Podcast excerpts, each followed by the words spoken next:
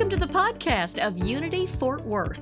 In it, you'll hear this week's message and meditation. If you'd like to hear and see the complete service, you can always find it at unityfortworth.org or on the Unity Fort Worth Facebook page. Unity Fort Worth focuses on positive and practical Christianity with a willingness to explore the entire world of religion and spiritual thought. Unity Fort Worth streams live every Sunday at 11 a.m. Thanks for listening to the Unity Fort Worth podcast. So, whether or not I make it through all the slides today, this is it. Okay, I promise you, part three, and then we're done. Okay, so that's my limit for today. So I'll try to quickly kind of catch any one of you up who hasn't been part of part one and two. And I have some repetition from last week there too. This is the graph where we left it. And it's a graph that works both psychologically as well as spiritually. Most of you know I'm a professional counselor, licensed professional counselor, and I'm a licensed and ordained minister. So I do both. I look both at human problems from a psychological perspective and at the spiritual perspective. and I find that this is true in both worlds. We don't have to separate it. The further away we put something, we project our pain, what it ultimately is, the further away we project our problems, the less we are able or willing to look at ourselves. And the closer we project our problems, the more awareness we gain until eventually, and that's where the spiritual power comes in. The Father and I are one you know, those words that Jesus spoke have a lot more to it than we often believe. It's in that I that you see on the left where God and I become one. The Father, the Mother, the universe, whatever you call it, we become one. And in that oneness, we gain awareness. So our journey really is whether we're trying to psycho- psychologically heal a trauma or whether we want to grow spiritually, our journey will always be if I project out, how much do I look within? Now, that doesn't mean that we shouldn't be concerned about stuff that happens around the world. Of course, we should. It doesn't mean that we shouldn't talk to our families and have conversations and work through conflict. Of course we should. But whenever we say, it's all you and it's not me, that's when you need to look at this. It's all them and it's not me. That's when we need to look at that. It's when we say, that whatever happens in our lives has absolutely nothing to do with us and it's all happening to us, that's when we need to look at that a little bit closely. And here is a solution to what we can do. I talked about divisiveness, I talked about disconnectedness, I talked about that there is no way according to our beliefs and many religious beliefs, that we can ever be separate from God. That's the crucial difference between traditional Christian or theistic theology, Christian, Jewish, and Muslim theology, that emphasize separation from, from God and us, to our theology, panentheism, right? Panentheistic idea, that's more Hindu or Buddhist that goes, no, there's no way that there can be a separation. So then, when we feel disconnected, one thing must be true. If we feel disconnected, and it's impossible for us to be disconnected, what must we do? We must connect. It's upon us. It's us who make the connection to God, to the universe, to nature, to other people, to the spirit in others, to the God that we see in others. Right? Seeing God in others is a beautiful thing because it would be impossible for us to see God in others if we didn't have God within us. Have you ever thought about that? That's spiritual. Psychological, also true, according to research.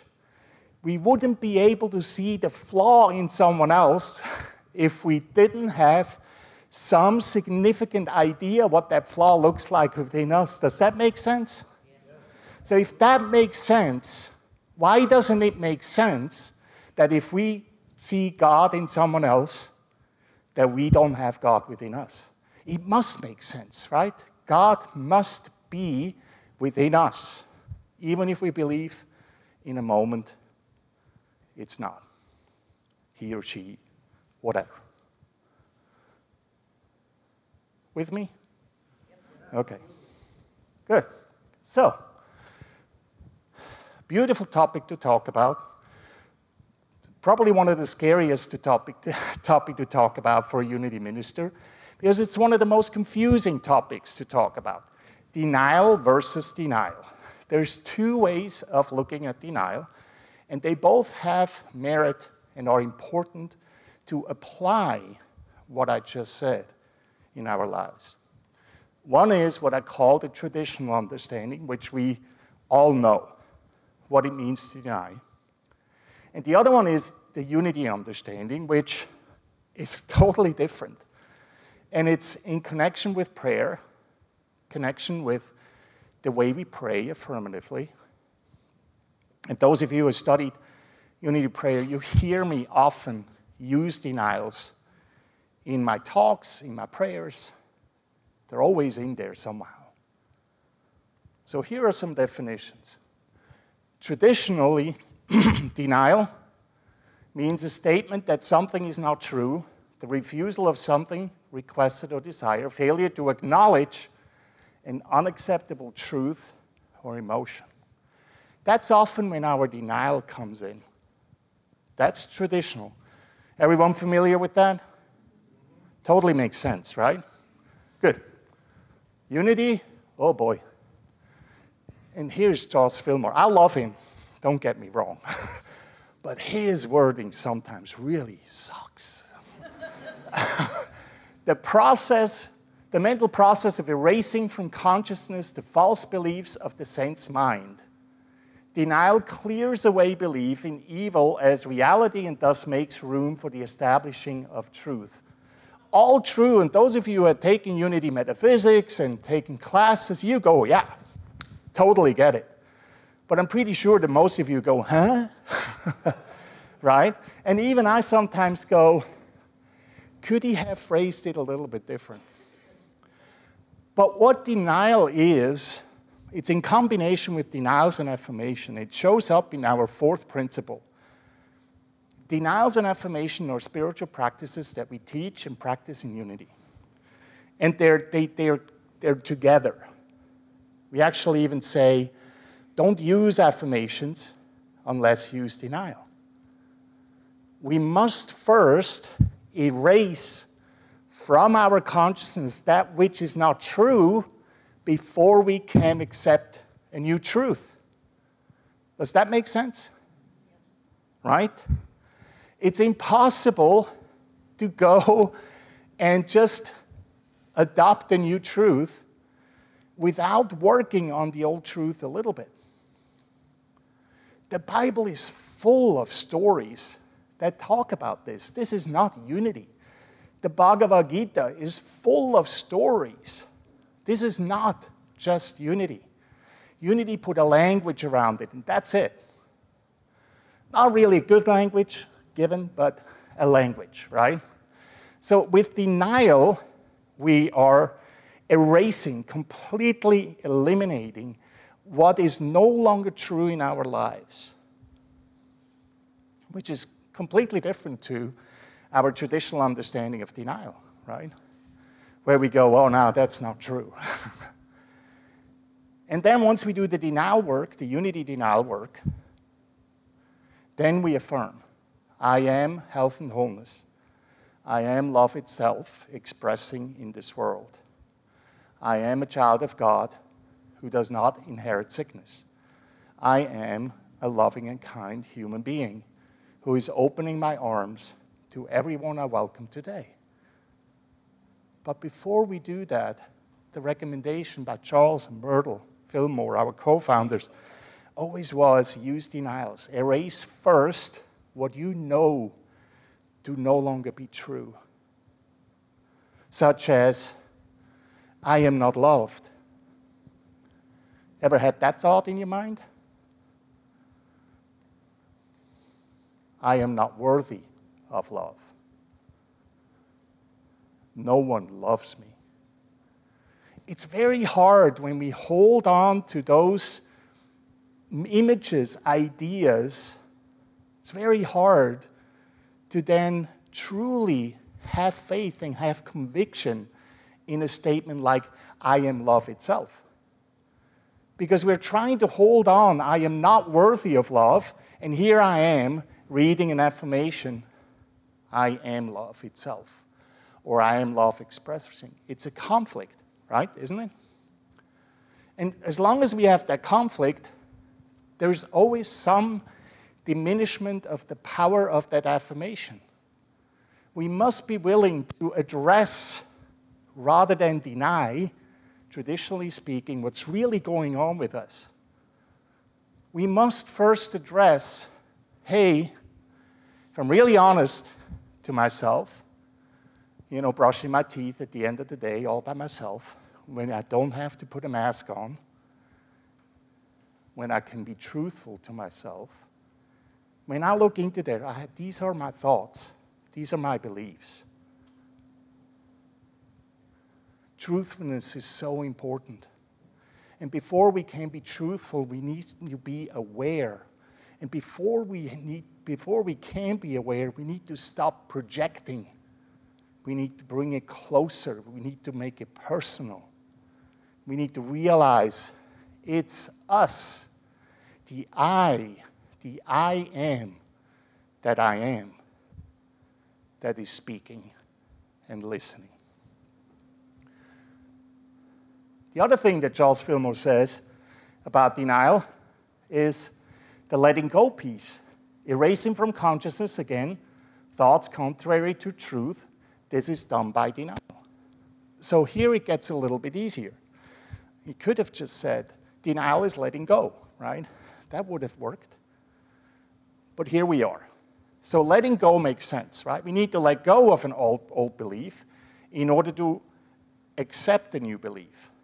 The boy needs to let go of his boyishness in order to become a man. You know, the whole idea in tribal culture of making that transition that's very ritualistic, done often. Again, we see this in the Easter story, Good Friday, as an example of that. Jesus must be crucified for him to be resurrected. If he wasn't crucified, resurrection wouldn't happen. Crucifixion in unity is, again, the same as denial and letting go. Same idea, crucifying that which is not true so that we can resurrect ourselves into what actually is. And we do this in small pieces.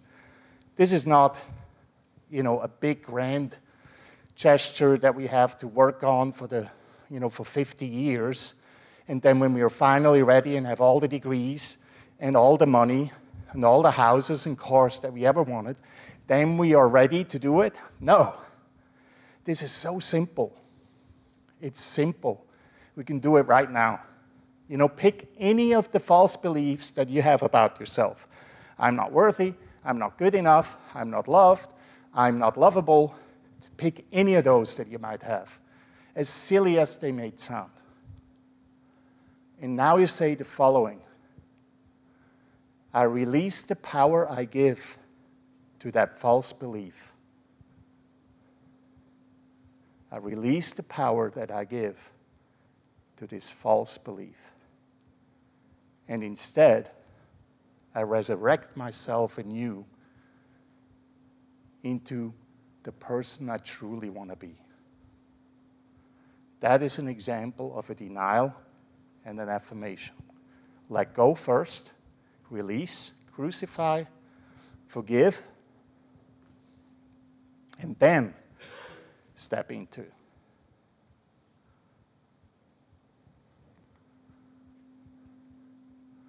So, here together, denial, traditional, failure to acknowledge an unacceptable truth or emotion versus denial, unity, and I paraphrase here, the process of releasing the power we give to something that is not true, the false belief. And my preferred way to teach denial, as some of you who take classes with me know, is, is to release the truth, is to release the power, sorry, release the power we give to something that is not true. Because what we're not doing, and here is where denial, traditional, becomes important, the difference. What we're not doing is we're not releasing the false belief itself. We're not denying the false belief. We are acknowledging that the false belief is there. We just take away the power that we give to it. And instead, we give our power to something else. So it's a power movement that we do within ourselves. Make sense? Because if we deny that which is not true, guess what happens? I heard it grows. Who said that? It grows. Whatever we focus on grows, right? So if we keep denying, traditionally speaking, that we are not lovable, we are not acceptable, if we keep denying that, even though it's clearly there, what we're actually doing is we're putting more and more and more attention there. And then we're using affirm affirmations and we're contradicting ourselves all the time. Again, I do this in counseling as, as exercises with my clients all the time. I do it spiritually with my students all the time. That is the crux. That we are not willing to stand in our truth and say, huh, here I am. This is really what's going on. If I'm really truthful to myself, then this is really what's going on. That's step number one. Anyone in AA? You don't have to raise your hand, but if you know about AA, then you know what's one of the steps. Admit. I, I don't remember the exact wording, but it's to admit that you actually have a problem. this is not to, to stop denying that we have something that we wished wouldn't there. It's a hard truth to hear, isn't it? Because wouldn't it be much simpler if we could just keep doing affirmations and we didn't have to deal with our darkness? Wouldn't it be much better if we could only focus on the light, but we don't have to look at our darkness? I'm sorry. It's not how this works. It's just not how this works. So then, we can go back to the story from last week. Jesus heals a paralytic. And I introduced the story. And what's really important here in this first section who, why do you think evil in our, your hearts? Guess what that translates into? Why do we keep focusing on the false beliefs in our hearts? Why do we keep focusing on the things that we know we have, but we do everything we can? And unfortunately, a lot of spiritual practices even teach us to ignore it. But we should not. We should not think evil meaning we should not keep focusing on the false belief, but we need to remove that focus and give it to something else. But leave it alone. Because guess what? If we keep removing the power that we give to what's hard to digest and we put it somewhere else that's a lot more comparable to what we actually want in life, guess what happens over time? The thing that we so want to go away will.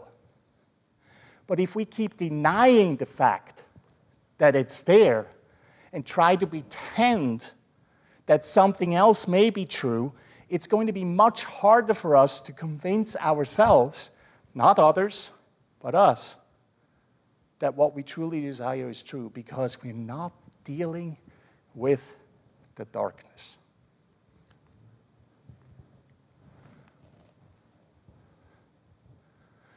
This is the passage, two highlights. The Son of Man has authority on earth to forgive things, sins, but at the same time, at the bottom, everyone realizes who had given such authority to human beings. This age old belief that Jesus is the only one is just not true. It does not make any sense.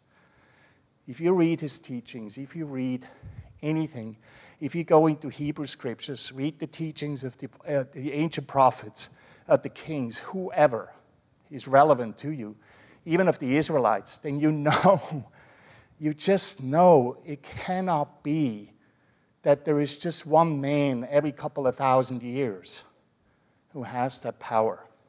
But we are we have that power because we're born with that power. And no one can take that power away from us. No one. Only we can. We are the ones who take the power away from us because we stop believing that there is such a power. And that's the journey, right? Journey from Stop projecting your problems outside of yourself and start focusing a little bit more. Well, what could it be why, why I really get so angry?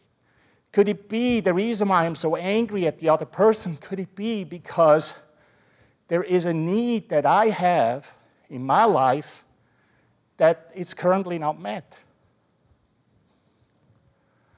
My, you know, one of my false beliefs, I shared that with you before, is, is I am not good enough. And you would not believe what I do still today in order to feed that hole, even though I know all this. And that might be a little bit discouraging because you go, well, if you can do it, how can you? Um, and that would be a fair assessment. But I have to keep reminding myself that sometimes when I do something, when I work, you know, long hours, or when I go out of my way to accommodate people, that, and then I get angry at those same people that I accommodate, or I get frustrated with my work because I work so much and I get sick, and then I work much, and you know, if I keep putting it outside of myself, guess what? I will never get anywhere. I have to acknowledge and take the power away I give to that simple thought that I am not good enough. And affirm over and over again that I am good enough. Wouldn't you say that I am good enough? Okay, no, I get, I get that. No. I'm just, because when I look at myself, that is not the truth, right? Do you, do you get where I'm getting at here? Do you, do you have like something similar you can relate to? That's really where I'm, what I'm trying to do.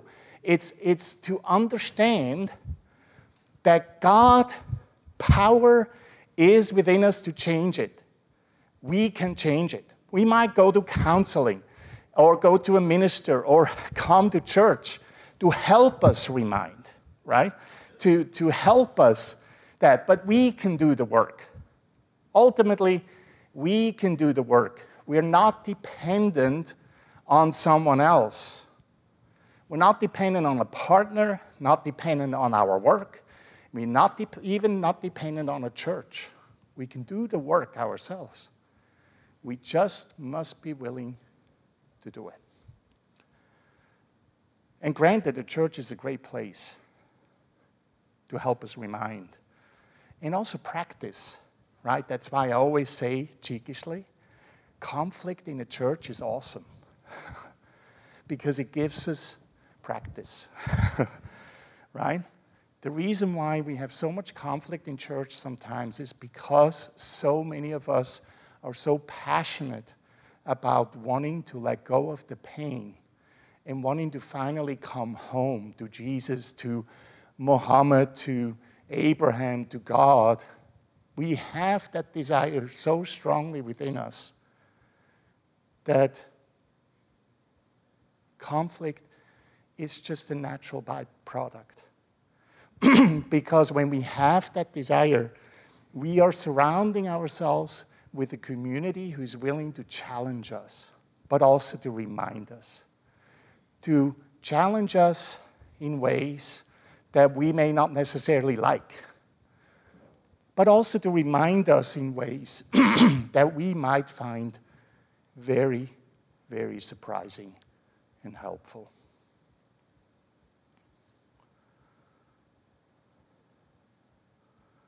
So,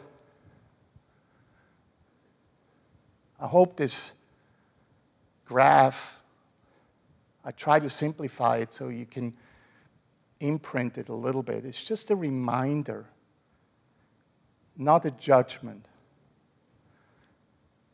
Do not judge yourself for doing this, because we all do. We all get up in the morning and go through our day and we're all over the place, right? I actually believe even the great teachers, Jesus, Buddha, they were all over the place too. But what they did really well is to remind themselves oh, wait a minute.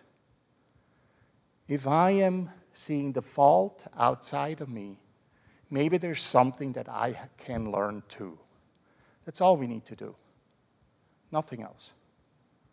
It's a wonderful reminder of our power. And I think I'll leave it at that.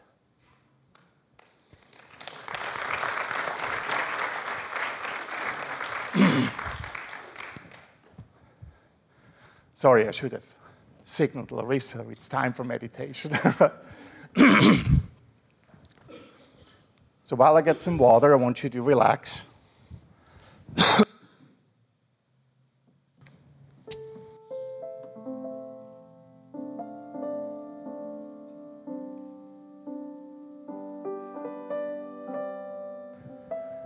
Relax your body and mind and soul.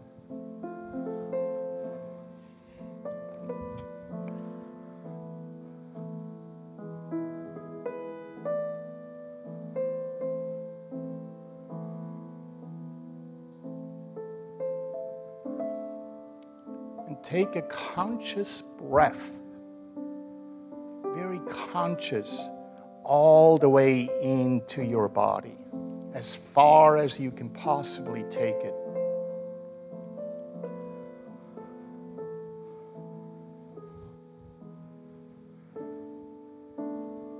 And exhale, of course. We don't want anything to happen to you. But keep breathing with this conscious breath in and out at your pace. Don't worry about rhythms. Don't worry about positions. It's all a distraction. It's all not necessary. Just breathe, breathe, breathe. Allow your breath to become you.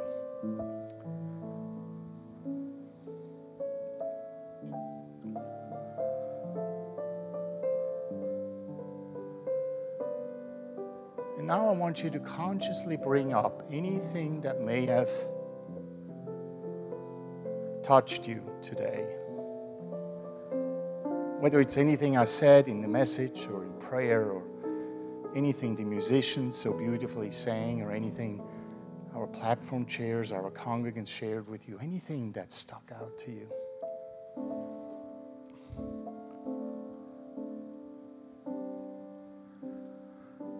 And whether it's positive or negative, whether you struggle with it or you embrace it, I want you to do one thing. I want you to not deny that it's there.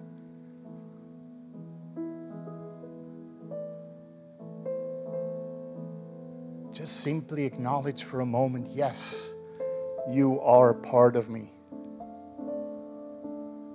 You, the light of the world, the light of the universe, the light of all existence, is as much part of me as the darkness that dwells within me.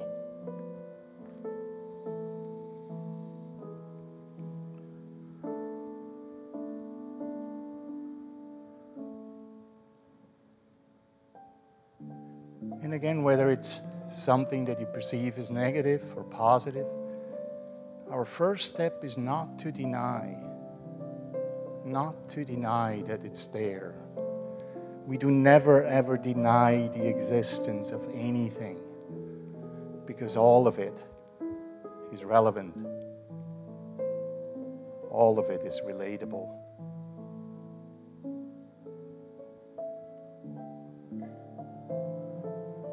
And now, if it is something that is dark and is troubling you, then what you can do is just simply release the power that you may give to it. Now, today, or so often in your life. Just a simple release. Release as simple as imagining a water bottle in your hand, and all you do is you just open your hand just gently so the water bottle can fall. Not difficult, it's as simple as that. Just release.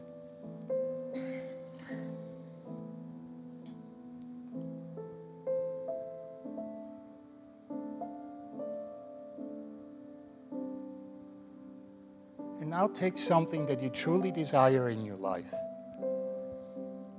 Doesn't matter what it is something big, something small. Anything that you desire.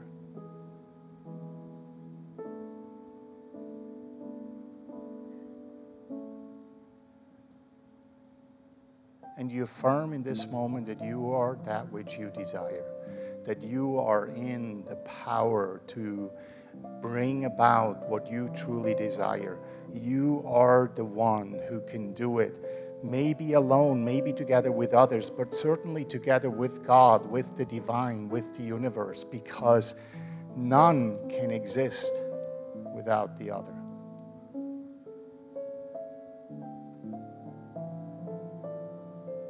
And then go back and release the power you give to anything that may hurt you may follow you, may trouble you. And you go back to that desire and you keep affirming that desire and embrace it and love it and open your heart to it and bring it about into your life so powerfully, so willingly, and with so much conviction that there is no longer any doubt in your mind that this has become your truth.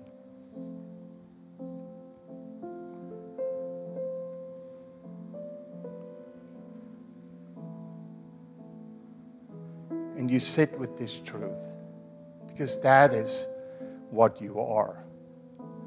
You're not your false beliefs, you're not your rejections, you're not your denials of things that are there, you're not your projections to other people, you're not anything but this truth that you chose. So release, forgive, crucify let go of all the power you give to that which is not true to be the truth itself.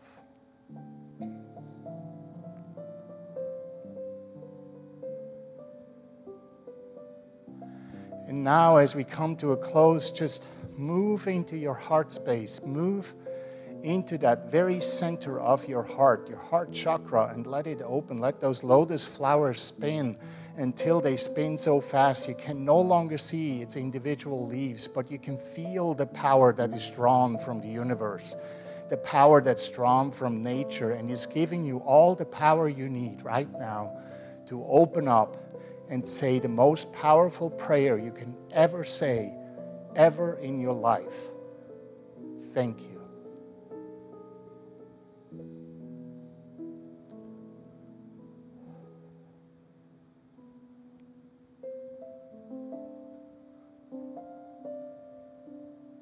Thank you.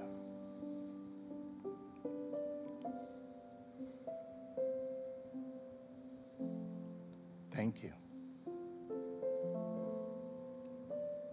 And so it is. Amen.